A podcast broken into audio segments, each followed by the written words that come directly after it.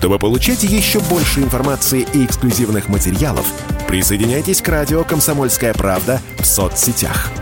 В отечественных социальных сетях. Смотрите новые выпуски на Рутьюбе, читайте телеграм-канал, добавляйтесь в друзья ВКонтакте, подписывайтесь, смотрите и слушайте. Радио «Комсомольская правда». Самая оперативная и проверенная информация в эфире и соцсетях.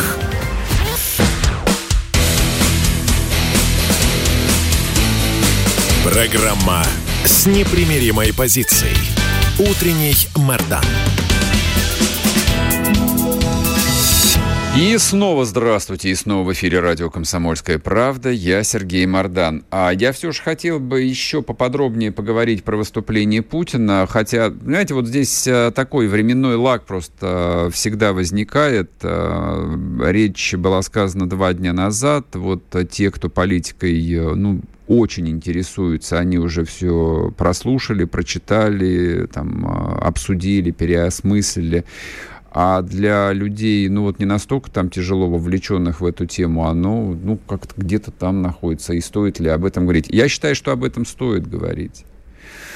А не то, чтобы это такой пример подчеркнутого лоялизма. Нет никакого лоялизма, на самом деле. А, то есть России, России не нужно продолжать обманывать себя. Вот сейчас действительно не нужно обманывать себя.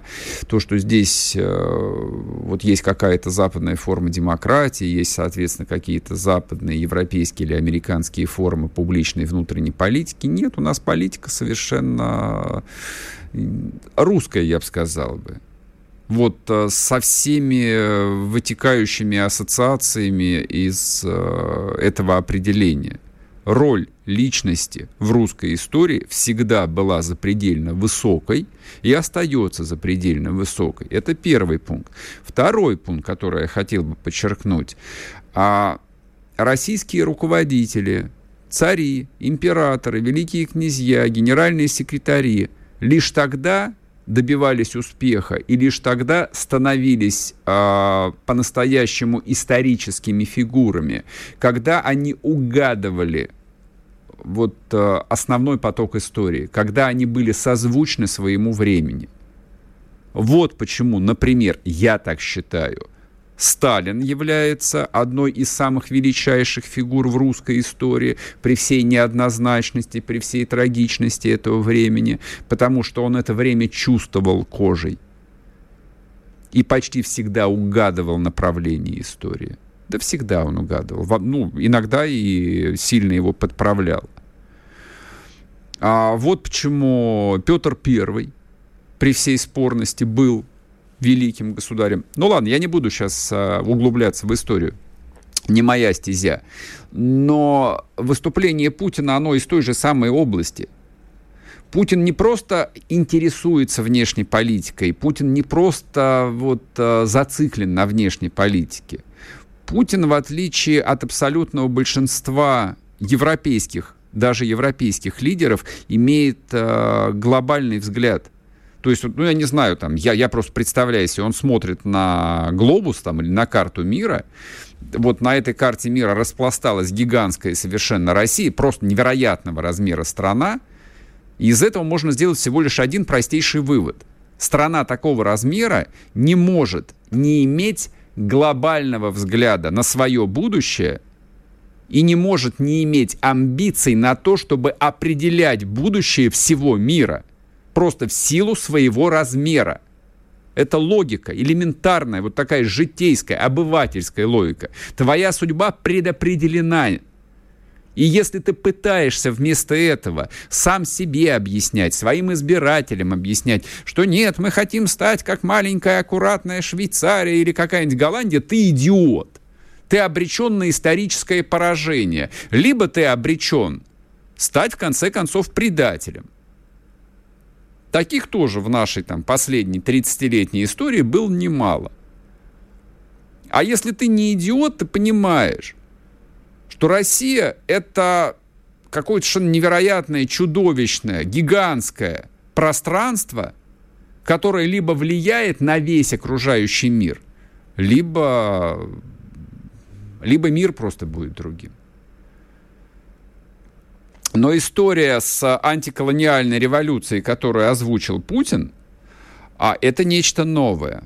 Она, вот эта речь, с моей точки зрения, она подводит окончательный итог всему тридцатилетию России постсоветской. тридцать лет наша страна колотилась как проклятая. Вот для того, чтобы стать частью этого мира, глобального мира, победа которого была объявлена в тысяча девятьсот девяносто первом году а, в Американском конгрессе. Мы не стали об этом говорить, можете об этом найти информацию. Та самая знаменитая юбилейная как раз была речь Ельцина, где он, значит, говорил: «Боже, благослови Америку». Тоже зарубочка на память. Вот с этого началось, с «Боже, благослови Америку», которое произнес бывший первый секретарь горкома ка пэ эс эс Москвы, член политбюро цэ ка ка пэ эс эс, который заявил себя как борец с коммунизмом и все остальное. И вот э, это тридцатилетие закончилось э, речью Путина в Санкт-Петербурге, где он прямо обрисовал ключевые точки. Запад – это мировой паразит. Запад продолжает свою колониальную политику, началась которая еще в шестнадцатом веке. Запад грабит весь остальной мир. Раньше они грабили весь этот мир с помощью, ну, я не знаю, там, Остинской компании, канонерских лодок, колониальных администраций и прочее. Сейчас они его грабят с помощью глобальной инфляции, которая ложится непосильным бременем на весь мир, а все плюшки собирает именно золотой миллиард, и так дальше продолжаться не может. И Россия, в общем, как бы имеет возможности и амбиции возглавить этот всемирный антиколониальный поход, а я бы сказал бы именно антиколониальную революцию. Вот что было сказано.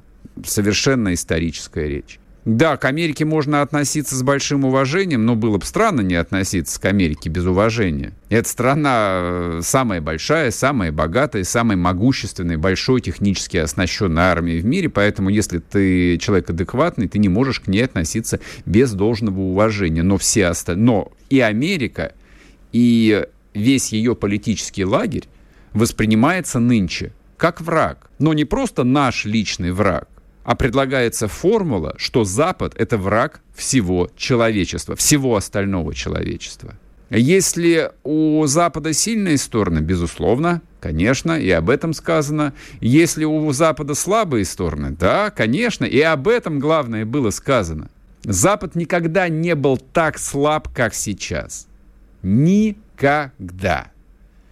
Ни после Первой мировой войны, ни после Второй мировой войны, ни в девяносто первом году, ни двадцать лет назад, ни десять лет назад никогда не было вот той уникальной совершенно исторической экономической ситуации, которая складывается буквально сейчас.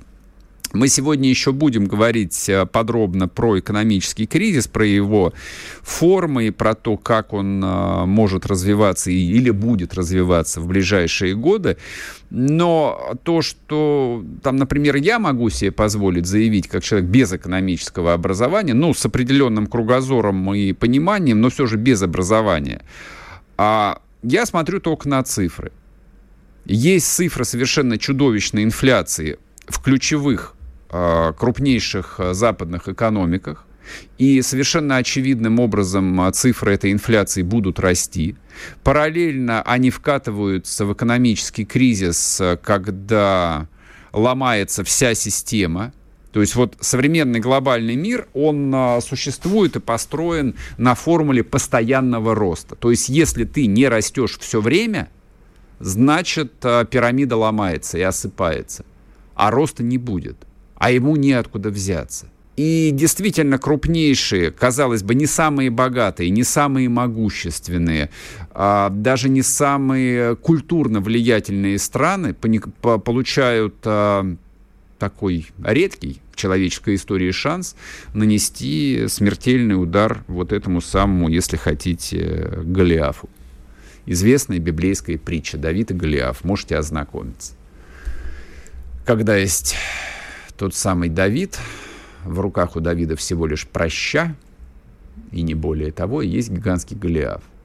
Вот в качестве этой прощи могут выступать э, такие вроде бы как такие скучные, смешные, оплеванные за десятилетия вещи, как сырьевой характер экономики. Вот вдруг на, там, в середине две тысячи двадцать второго года выясняется, что сырьевой характер экономики в моменте а, на глазах превращается из слабости, из так называемой, как, господи, как это называлось, голландской болезни. Ну, это такая тоже мем, который стигматизировал добывающие страны на протяжении нескольких десятков лет. То есть, если вы живете за счет нефти, газа, не знаю, угля или чего-то еще, то у вас голландская болезнь, вы неполноценный какой-то, вы такой даун политический. Вдруг выясняется, да нет, это не болезнь, это, в общем, признак здоровья, признак силы, признак уникального конкурентного преимущества. И вот сейчас страны, добывающие всякого рода сырье, вдруг могут сказать, знаете что, а как-то вот мы не готовы просто за доллары и за евро продавать наши природные богатства. Обменять их на что-нибудь полезное, материальное, интеллектуальное, может быть. А деньги, которые вы сами имитируете, рисуете, да как бы нам, может быть, и не особо нужны. Вот, собственно, собственно про что речь-то идет. Но мы про, про это еще сегодня поговорим. Вот, у нас будет э, там интересный собеседник, я не буду анонсировать, пусть это останется интригой. Пока же уйдем на короткий перерыв на новости и продолжим. спорт кэ пэ точка ру. О спорте, как о жизни.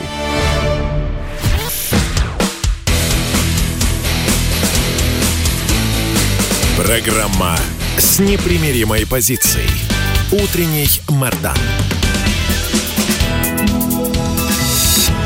И снова здравствуйте, и снова в эфире Сергей Мардан, радио «Комсомольская правда». А я вот хотел бы начать с Казахстана. В чате, в обсуждении на Ютубе очень много вопросов, в комментариях. То есть, действительно, там народ зацепило и такое странное появление, и странное выступление Токаева. Кто-то счел его непозволительно резким, кто-то, наоборот, сказал, что да нет, все нормально, очень достойно. Ну, вот я повторю, с одной стороны, я могу объяснить, честно говоря, все, что угодно, поэтому вам какое объяснение, комфортное или дискомфортное? Давайте комфортное. Комфортное объяснение, зачем Токаев приехал на Санкт-Петербургский форум. Приехал, потому что его позвал Путин.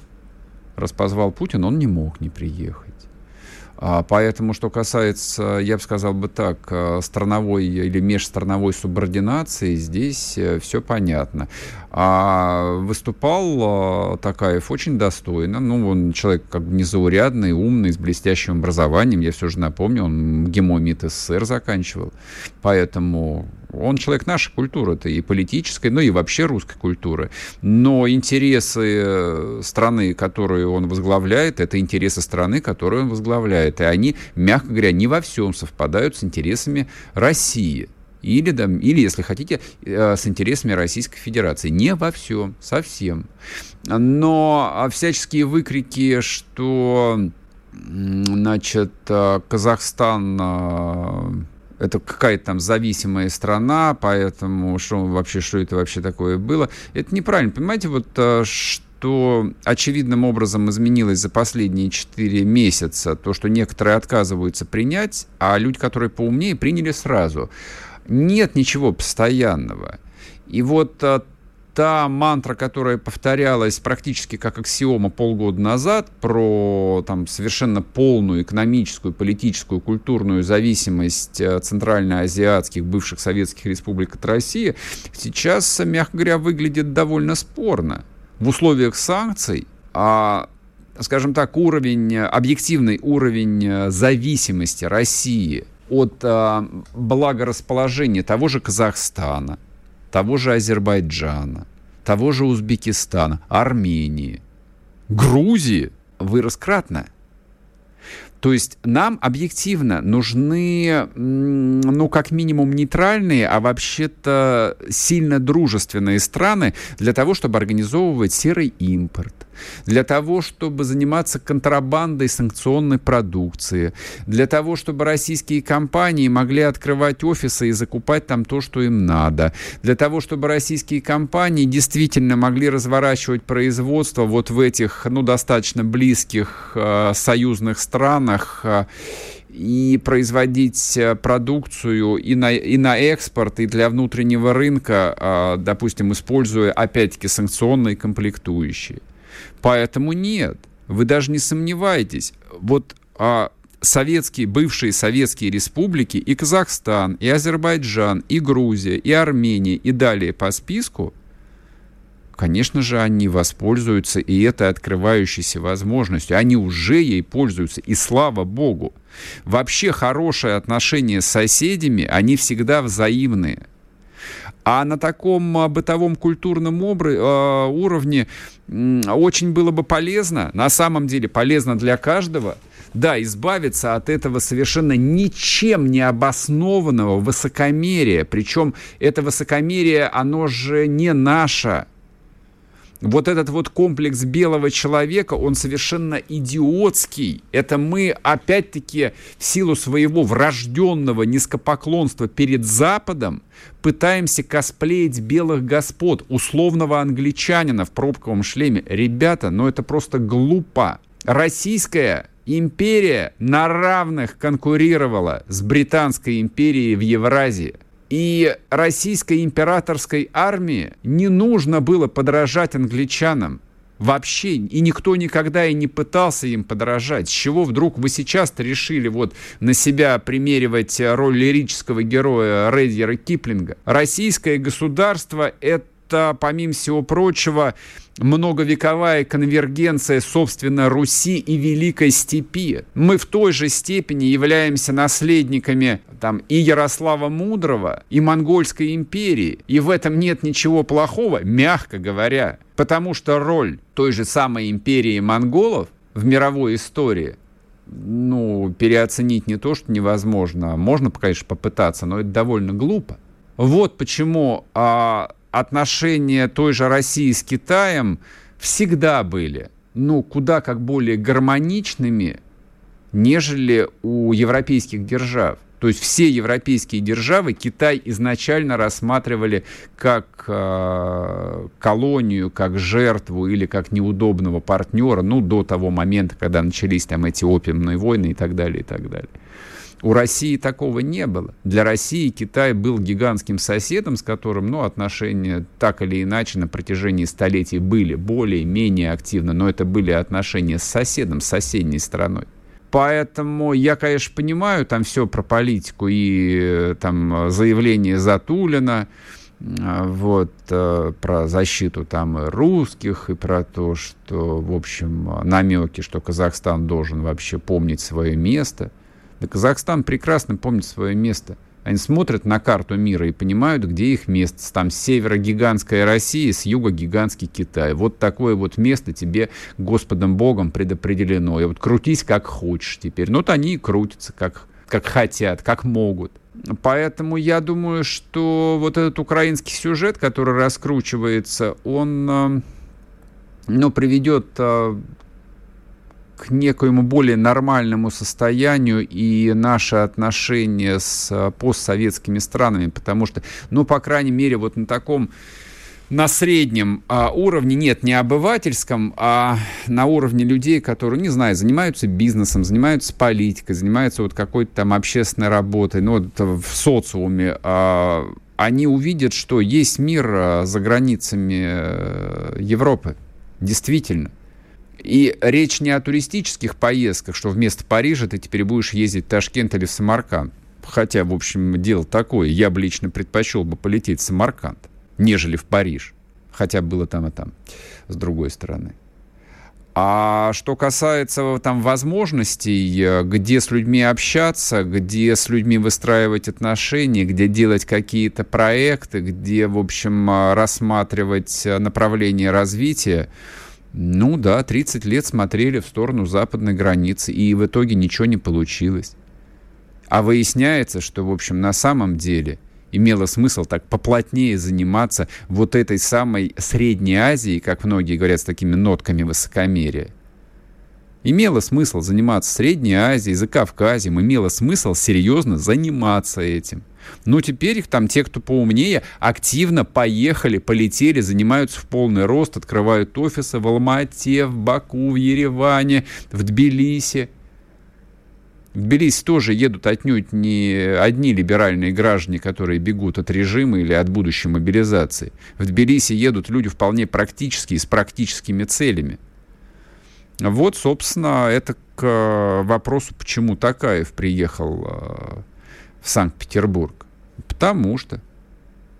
Потому что, да, теперь, в общем, Россия во все глаза глядит на своих и официальных союзников, и потенциальных союзников. К слову, кстати, о потенциальных союзниках, коль уж мы вспомнили Грузию. Вот вам пример, насколько в политической жизни все быстро меняется. Война две тысячи восьмого года. Сколько прошло? Да всего ничего-то прошло. Санкции, вот, разрыв отношений, прерывались э, там э, авиарейсы и прочее, и прочее, и прочее. две тысячи двадцать второй год. Соответственно, Саакашвили сидит в тюрьме, и про него все забыли, и вообще нет никому дела ни до какого Саакашвили, что с ним. А Грузия демонстративно отказывается присоединяться к санкциям. После этого Грузии также демонстративно, демонстративно говорят, что вы не получите а, статус кандидата в члены ЕС. После этого а, просто вот скачкообразно нарастает а, размер товарооборота между Россией и Грузией в самых разных областях. И я бы предположил бы даже так, что вопрос будущего даже не урегулирования межгосударственных отношений, а потенциально союзнических близких отношений между православной Россией и православной Грузией, ну, из области фантастики переходит, скажем так, в область возможностей. Вот как все быстро меняется в жизни. Вот так вот. Ну, я не знаю, может быть, срастется, может быть, не срастется, но там визит Токаева, вот я, я на него как бы смотрел под этим углом. Не знаю, как вам. Напишите, кстати, в комментариях в Ютубе, как вам такой взгляд. Вернемся после перерыва и продолжим. Чтобы получать еще больше информации и эксклюзивных материалов, присоединяйтесь к радио «Комсомольская правда» в соцсетях. В отечественных социальных сетях. Смотрите новые выпуски на Рутьюбе, читайте телеграм-канал, добавляйтесь в друзья ВКонтакте, подписывайтесь, смотрите и слушайте. Радио «Комсомольская правда». Самая оперативная и проверенная информация в эфире и соцсетях.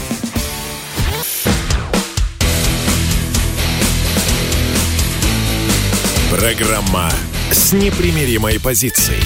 Утренний Мардан. И снова здравствуйте, и снова в эфире радио «Комсомольская правда». Я Сергей Мардан. К нам присоединяется Михаил Хазин, экономист. Михаил Леонидович, здрасте. Здравствуйте. Спасибо, что присоединились. Знаете, вот с чего бы хотел я начать? Вот, все меня не отпускает э, выступление Путина. Вот, все уже кинулись Украину обсуждать, а я все про Путина. И хотел бы и с вами про Путина поговорить. Значит, вот эти вот а, подробные объяснения Владимира Владимировича про разрыв цепочек поставок, про то, что доллары и евро на глазах превратились даже не в бумажки, а просто в циферки, в записи в каких-то вот банковских книгах. В общем, как бы нам эти циферки и бумажки не очень нужны. Я вам задам вопрос, ну, такой обывательский, может быть, там, который вас как экономиста оскорбит даже где-то. Означает ли это, что Россия может, в принципе, отказаться от принципов, ну, такой вот классической мировой торговли, неважно за какие валюты, и, допустим, перейти к неким формам бартера, типа «мы вам нефть, а вы нам турбины Siemens».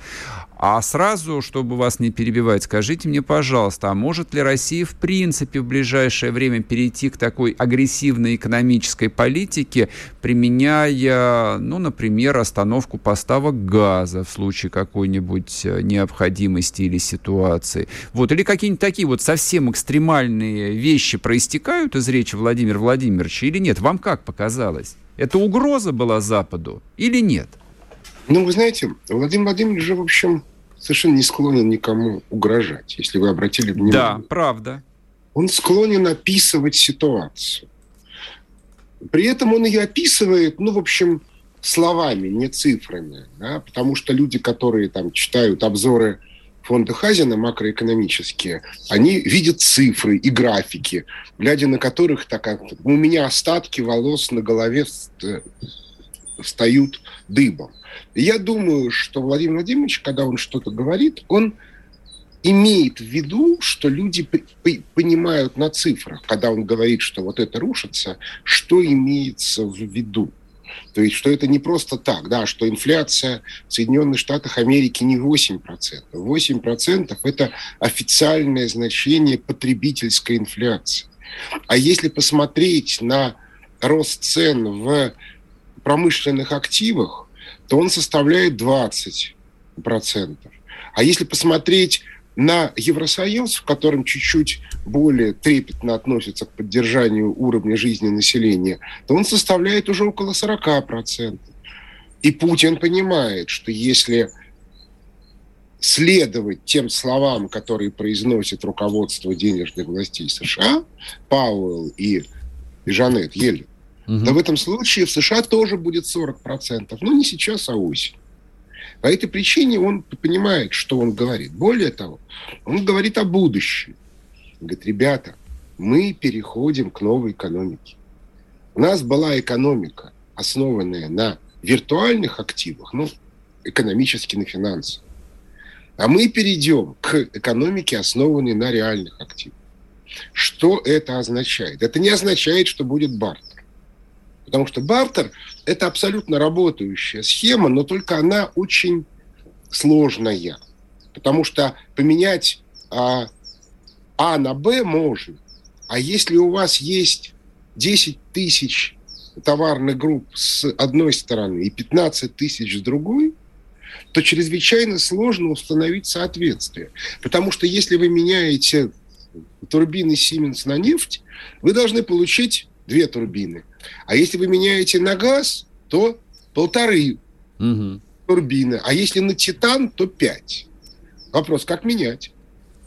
И по этой причине денежная экономика – это, в общем, то, что человечество изобрело довольно давно. В логике очень простой.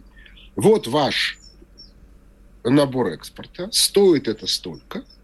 Соответственно, вы на эти деньги можете покупать что угодно. Абсолютно аналогично с другой стороны. То есть это понятно и естественно. Вопрос в другом. А что такое деньги? Путин резонно говорит, наши деньги обеспечены нефтью, газом, титаном, да много еще чем, ядерными реакторами. А ваши чем обеспечены? Печатным станком ФРС? А давайте мы выкинем те деньги, которые обеспечены печатным станком, от тех, которые обеспечены товары. Что получится?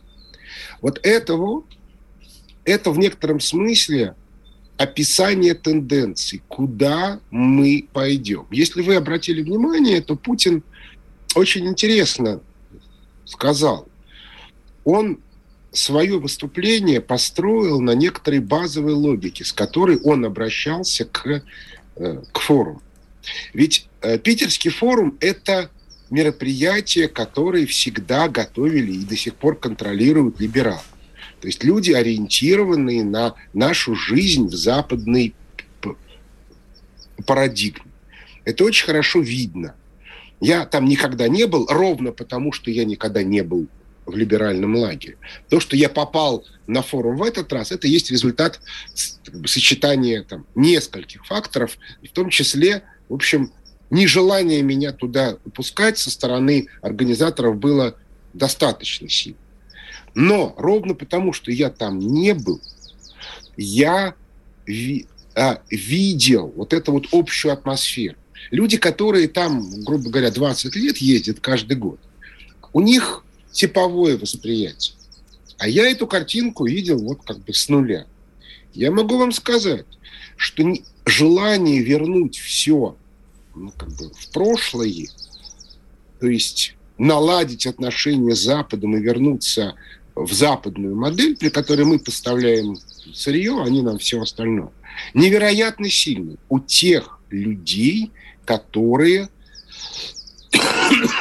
стоят за организаторами форума. И мы их видели на панели шестнадцатого числа, когда они утром там выступали, да, там четыре богатыря: Набиуллина, Силуанов, Орешкин и Решетников. Удивительно, но на следующий, в этот же день, чуть-чуть позже, была еще одна панель. Она была неофициальной, ее даже не было в программе форума. Она была осуществлена на площадке Коммерсанта.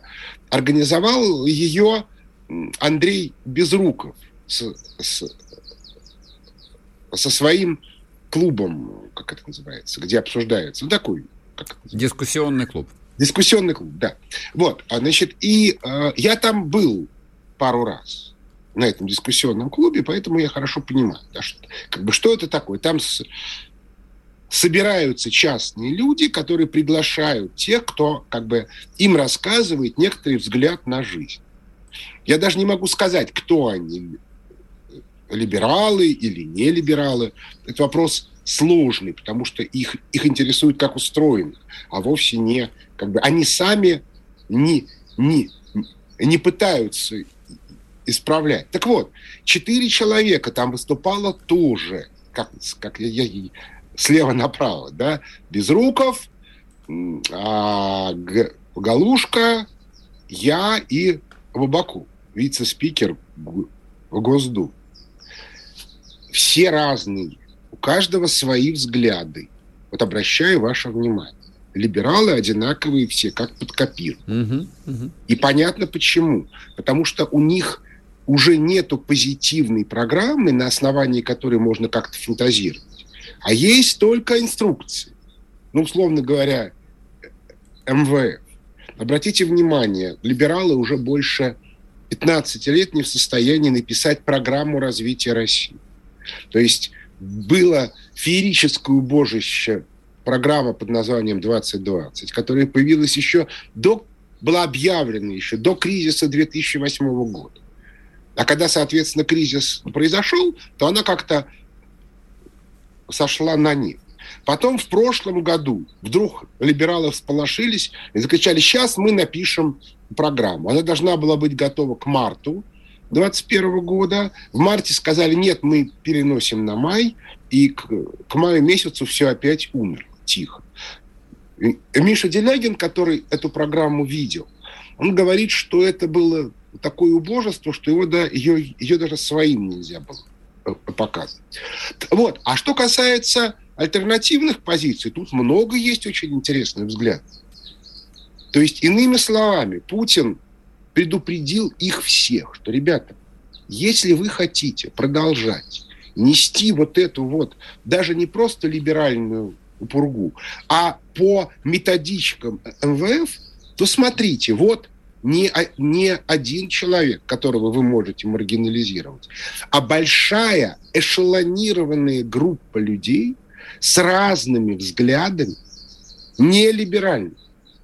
У меня сейчас вообще, ну так, я фантазирую, да, я как бы тот, то ощущение, которое было у либеральной команды, когда они слушали Путина, что Путин к ним обращался. У меня выбор есть. Угу. Я могу вот этих назначить, могу вот этих, могу вот этих. У них есть видение, что делать, а у вас нету. И это не моя вина. Это вы не можете ничего предъявить. Ну так что вы хотите там? Уже тридцать лет не могут ничего внятного объявить. Михаил Ильич, я вас сейчас прерву на одну минуту, мы уйдем на новости, а потом вернемся и продолжим наш разговор. Михаил Хазин, экономист, с нами, не уходите. Подписывайтесь лучше, смотрите и ставьте лайки. Чтобы получать еще больше информации и эксклюзивных материалов, присоединяйтесь к радио «Комсомольская правда» в соцсетях. В отечественных социальных сетях. Смотрите новые выпуски на Рутьюбе, читайте телеграм-канал, добавляйтесь в друзья ВКонтакте, подписывайтесь, смотрите и слушайте. Радио «Комсомольская правда». Самая оперативная и проверенная информация в эфире и соцсетях.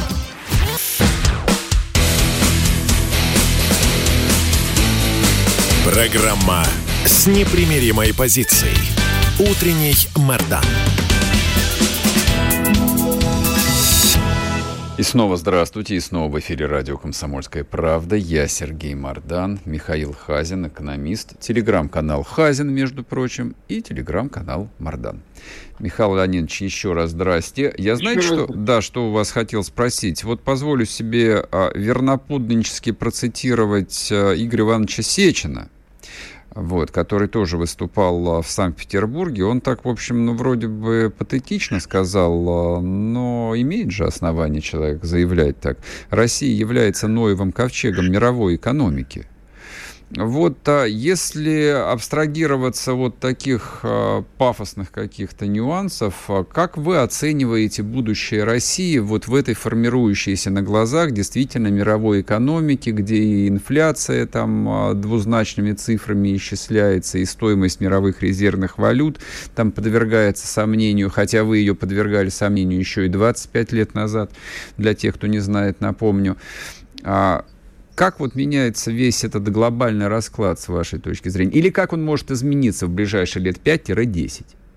Знаете, отличие Игоря Ивановича Сечина от большинства других экспертов состоит в том, что он руководит крупной компанией, очень крупной. И по этой причине он очень хорошо понимает, что ему-то нужно искать, ну, грубо говоря, куда вести вот корабль в этих бурных водах, корабль этой компании. И в этом смысле э, логика э, Сечина, она очень э, понятна. Смешно состоит в том, что мы где-то полгода тому назад сделали компанию, которая называется «Агентство стратегического прогнозирования Ковчег». Угу. Я когда услышал Сечина, то у меня сразу, естественно. Причем задача Ковчега состоит в том, чтобы показывать крупным компаниям направление, куда надо идти в условиях этого кризиса. Сечину ничего показывать не надо, он сам понимает. И логика у него очень простая. И в неком смысле она очень корреспондирует с Путиным. Путин говорит о том, что будет экономика реальных активов. Сечин говорит о том, что реальные активы... Я сейчас немножко расширю, как бы, не, не цитату, а смысл его выступления, поскольку я его слушал. А он э, говорит о том, что есть несколько э, на, направлений вот этих вот реальных активов. Наиболее он говорит вот о восточной провинции, поскольку это не только э, нефть и газ, которые в недрах, но и инфраструктура. Вот это и есть те самые реальные активы, которые должны стать обеспечением валюты. Потому что то, что сегодня есть, ну вот ну, посмотрите, что происходит сейчас в, в Германии. Они говорят, о, давайте мы сейчас продлим деятельность наших атомных станций. А им говорят, ребят, вы же велели их выключать. По этой причине у нас стержней нет. Изготовление стержней – это в лучшем случае год-полтора, а в реальности два-два с половиной. То есть, иными словами, мы их можем снова запустить, но только через два-два с половиной года. И такого рода ситуация везде. В тех же Соединенных Штатах Америки. Они кричат, ребят, вы что, мы поставили на Украину наши запасы, нам теперь нужно восстанавливать военное производство вооружений, для этого нужны деньги, для этого нужны рабочие. Это все... требует времени и сил. А это все порушено, потому что а, деньги вкладывались в фондовый рынок, в активы виртуальные. Вот это принципиально важная вещь. И то, о чем